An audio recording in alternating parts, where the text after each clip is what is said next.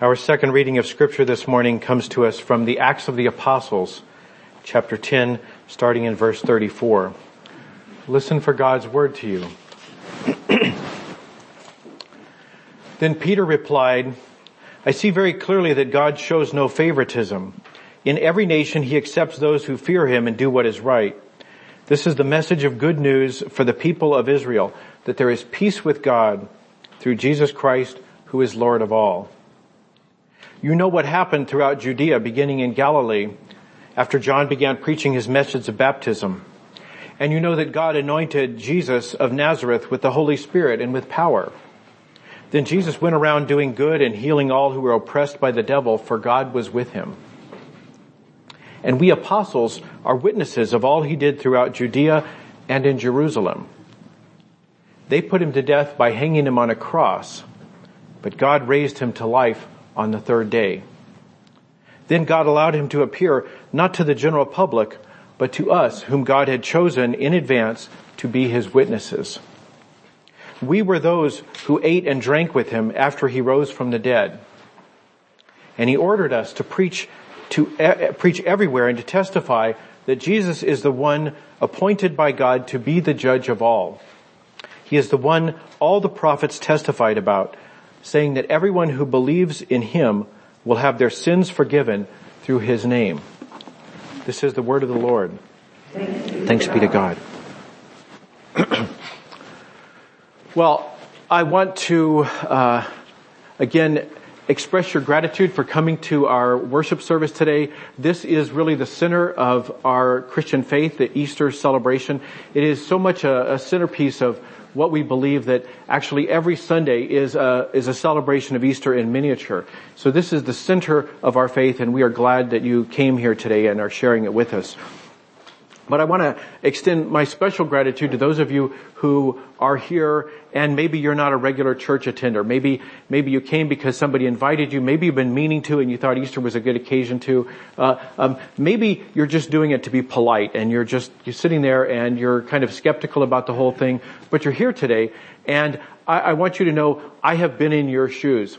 I was raised by, by my mom. My mom used to take me to church, but uh, when I got to college, I kind of left that all behind. And for 10 years, the only time I could be found in a church was when somebody invited me. And usually then they had to have a pretty good hold over me. But, but, um, God has His way of do, doing funny things with people and, uh, now I go to church every week. So, um, so I, I, am grateful that you're here. And in fact, I want to hold you up, those of you who are not regular church attenders who are here today, I want to hold you up as kind of an example for uh, the people who do come to church every week because you're doing something that's very hard. You've crossed a boundary and boundary crossing is hard.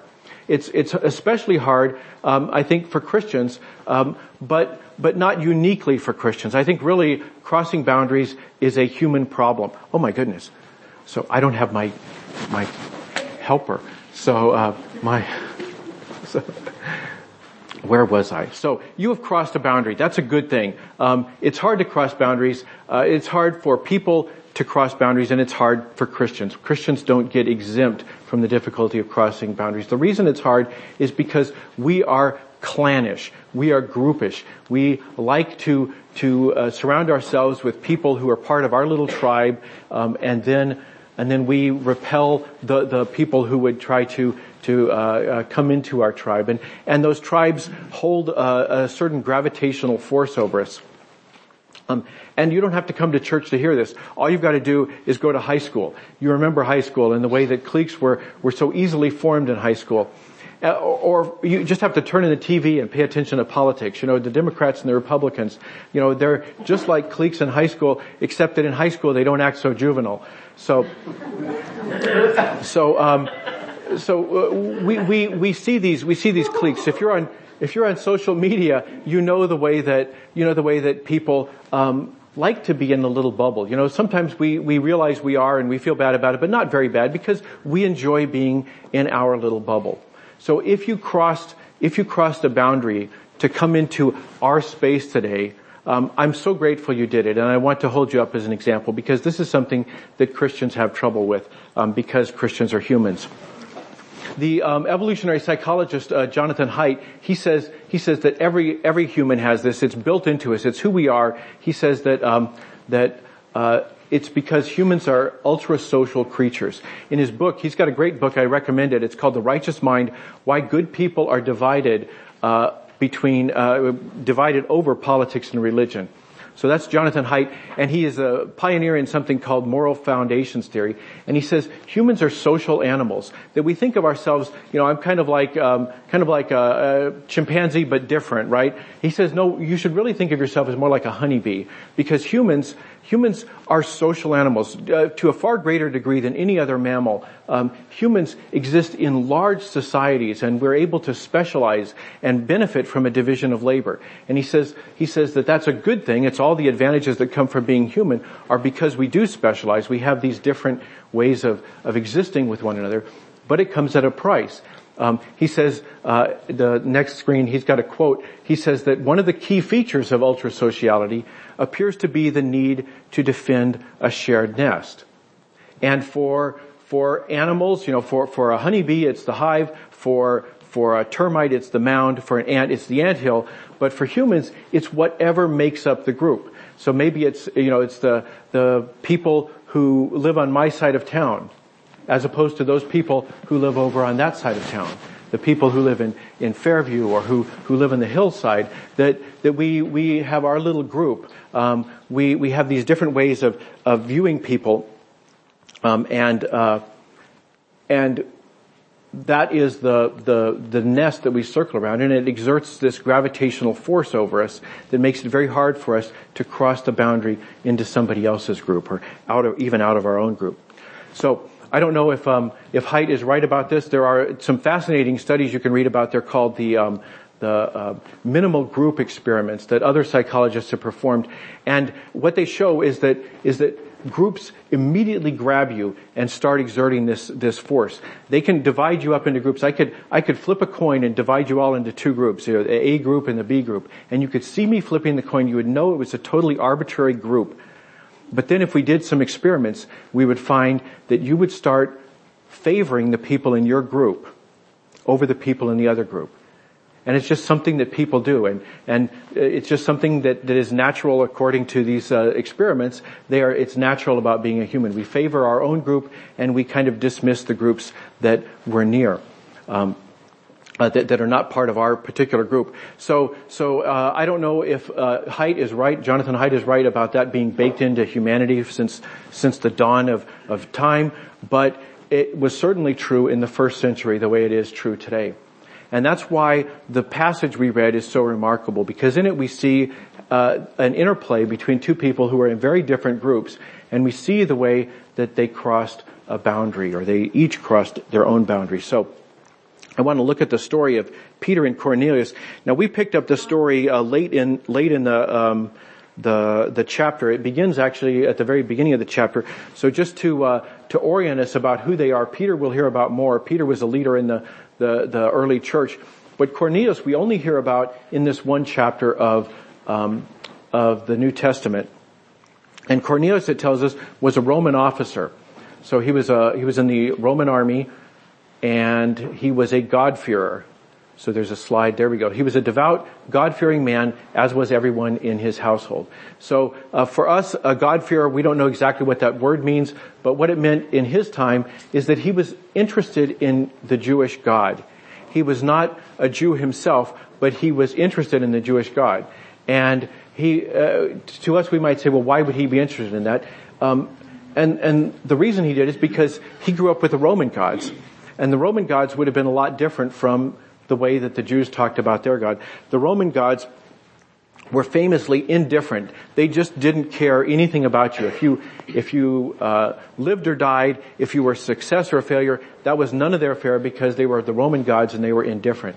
They were uh, notoriously fickle. They would tell you one thing and then uh, if you depended on them, they would pull the rug out from underneath you. The, the, the Roman gods were fickle. And they also could carry a grudge. If you got on their wrong side, then, you know, look out because the Roman gods, according to the stories the Romans told one another, the Roman gods would get even with you eventually. But the Jews told a story about a different kind of God. The Jews told a story about a God who was not indifferent, a God who actually loved. It was a story about a God who was not, who was not fickle, but a God who was trustworthy and faithful and always kept his promises. Uh, the Jews told a story about a God who was merciful. And if you did something wrong, he would forgive your wrong. And so Cornelius was intrigued. He was intrigued by the, the God that the Jews worshipped, but he was only a God-fearer. He never became a Jew, and the reason for that is the Jews didn't really welcome they didn't welcome converts. It's not a proselytizing faith. So faith. So uh, he was he was welcome-ish. He wasn't really welcome, but he was sort of welcome. He could find out more, and you know, if he wanted to say the same prayers that the Jews said, that's fine. But we're not going to stop you. But really, that's between you and God. You're not our people. And sometimes the church acts that way. Sometimes the church acts welcome-ish. And uh, maybe you've even been to that church when we lived in Fort Collins, um, my wife and I belonged to a church. It was a great big church, uh, a little bit impersonal, I think, and um, uh, or that was the, the concern they had. And so what they did is they said, people people find us to be a cold church. We're not a very welcoming church. We're kind of a welcome-ish church. And so they said, how can we fix that? So what they came up with is the idea that the visitors would get blue coffee cups and the regular church people would get white coffee cups. And then when you saw somebody with a blue coffee cup, you could kind of, you could kind of gravitate toward them and, and have a conversation and get to know them a little bit better. And it always made me feel bad when I saw people with the blue coffee cups because, because they were standing there all alone and I was with my group. Because I'm groupish. I'm, I'm, I'm clannish. I don't cross borders and boundaries easily. And maybe you can relate. Maybe for you it's not a church situation you're thinking of. Maybe for you it, was, it began in the playground. There was that, there was that weird kid and there wasn't anything wrong with him. It's just that nobody liked him and nobody hung out with him. He was his own deal and we, he really wasn't welcome in our group. I mean, you know, if the teacher made us play with him, we could, but you know, he just wasn't our kind of kid. So we didn't play with him. Or maybe it was that funny looking girl, you know, the one who just had that different thing, you know, and it was just kind of weird. And so so we just kind of never really hung out with her. Maybe, maybe for, for you it wasn't either of those. It was that guy at work. You know, the one, he's got that accent and it's just so painful to have a conversation with him because you can barely understand him. And, you know, it's not that you're a hater. You know, you don't, you don't dislike them. You just don't have much to do with them. Because we're groupish. We like our little groups and we all have our white coffee cups in different ways. Maybe, maybe it's where you live in town, that you live, you live in, in the, the nice part of town and you don't really mix with the people from the lousy part of town. Or maybe the opposite. Maybe, maybe you don't mix with the people from Hillside.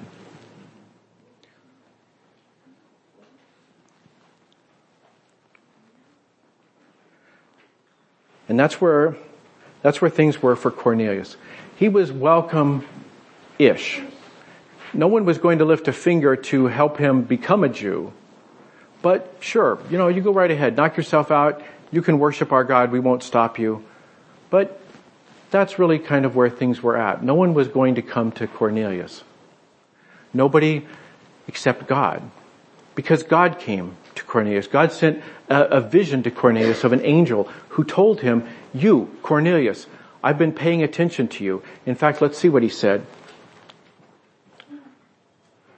The, the, the vision that, that Cornelius had said to send a man, send, a, send some men to Joppa and summon a man named Simon Peter. So that was the message that, that uh, Cornelius got, and he did. He sent some, he sent some of his household staff to go talk to Peter and bring Peter to his house. So they invited Peter and Peter came. And that's the place where we're going to pick up the story in um, verse 34. So Peter arrives at his house, they bring him indoors, and scholars tell us that that was probably the first time that Peter had ever in his life entered a Gentile home. That not once before that would Peter have been caught dead in a Gentile home. But he goes in to Cornelius' house and what does he say? He says, I see very clearly that God shows no favoritism. In every nation he accepts those who fear him and do what is right. In every nation, even you Gentiles, God has a place for you. God shows no favoritism and he accepts you. And he says, let me tell you the message I've been telling my Jewish friends. He says, this is the message of good news for the people of Israel. What I now realize is also the message for you Gentiles. This is the message of good news for the people of Israel, that there is peace with God through Jesus Christ who is Lord of all. And then it's like he says, wait, let's back up. I want to make sure we're on the same page. He says, he says, you know, you know what happened. You, you, you, remember this. And Cornelius would say something like, yeah, I've only been in country for a few years, but yeah, I've heard the rumors. I do know what's happened, but I'm not sure I know what's happened. So why don't we, why don't we get clear on that? So he says, you know what happened beginning, um, it says, you know what happened throughout Judea, beginning in Galilee, after John began preaching his message of baptism. He says, okay, John, yeah, I've heard about John. John is this religious celebrity. He'd, he'd been prominent. He'd kind of burst on the scene about three years earlier.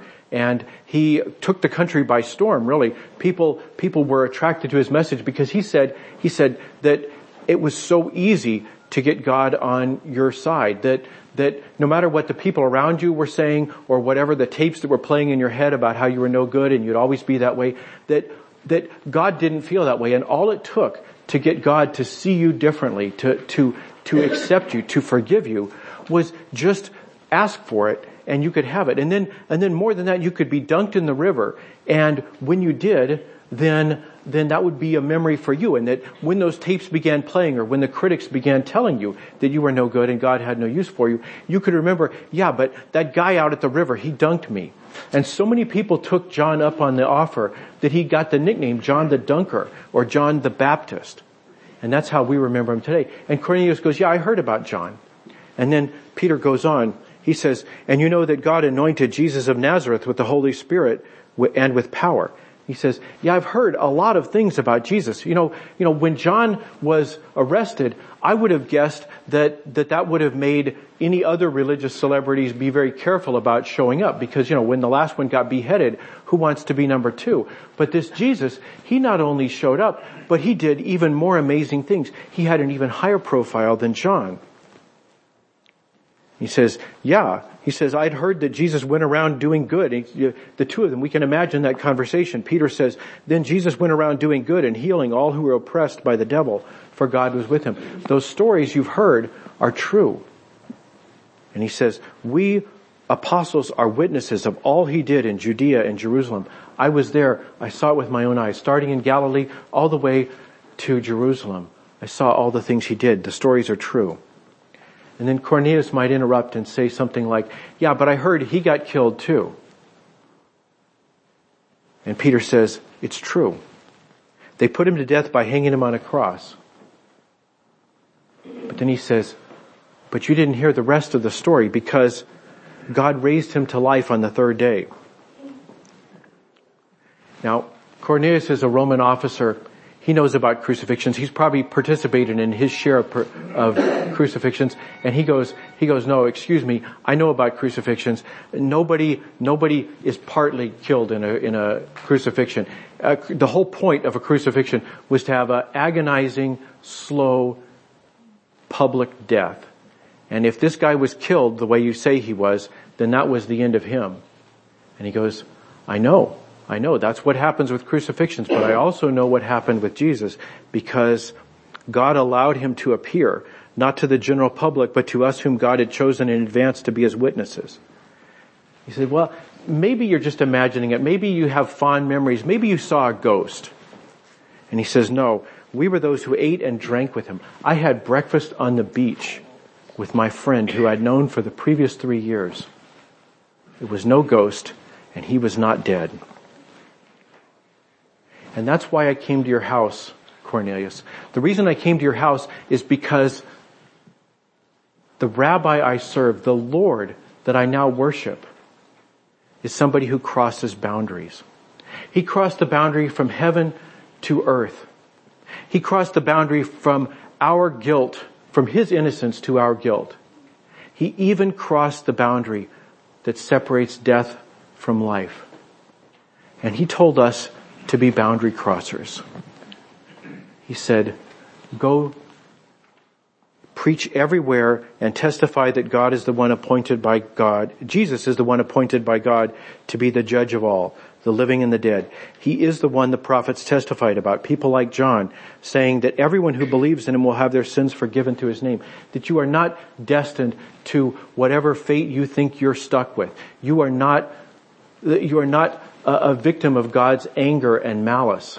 That God longs to forgive you and that Jesus is your judge. The one who died for you is your judge. He says, I came to you because I serve a boundary crosser.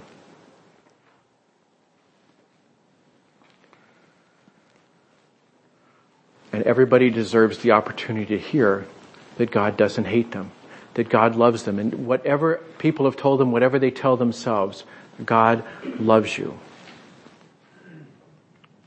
Everybody. Every nation.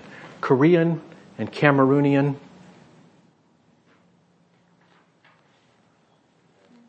Native Alaskan. People from Texas coming up to work on the slope. Even Texas. Everybody, everybody deserves the chance to hear that God loves them. People on 88th Street living in the, the, the cheap apartments, people in Hillside living in really swank houses. They deserve to hear. People, people in Wasilla, people off the road system in a village somewhere in the interior. Everybody, every nation deserves to hear the good news. Cheerleaders and chess club. Addicts, teetotalers, winners, losers. Everybody deserves to hear the good news. Right wingers and intersectional feminists, Trumpers and Bernie brothers, black and white, gay and straight, everyone deserves to hear the good news that God loves them. So, what do we do with that? What do we do with it? Well, if you're one of the people I complimented earlier as a boundary crosser, um, it's not for me to tell you what to do. Uh, but let me ask you to consider. You've crossed one boundary. Consider crossing another boundary. Somebody or something got you here. Uh, figure out who your Peter is. Who, who, who it is that you need to approach and say, help me understand the rumors I've heard about Jesus. Help me understand why it is that people would worship somebody who was crucified. Just, just have that conversation. Figure out who your Peter is and have a conversation with him. Cross one more boundary. And if you're a church person, it's, the, the lesson is easy. The lesson is to be like Peter. Uh, not because it comes naturally. It doesn't come naturally. But to go to your Cornelius. Pray to God to send a message so that your Cornelius will invite you.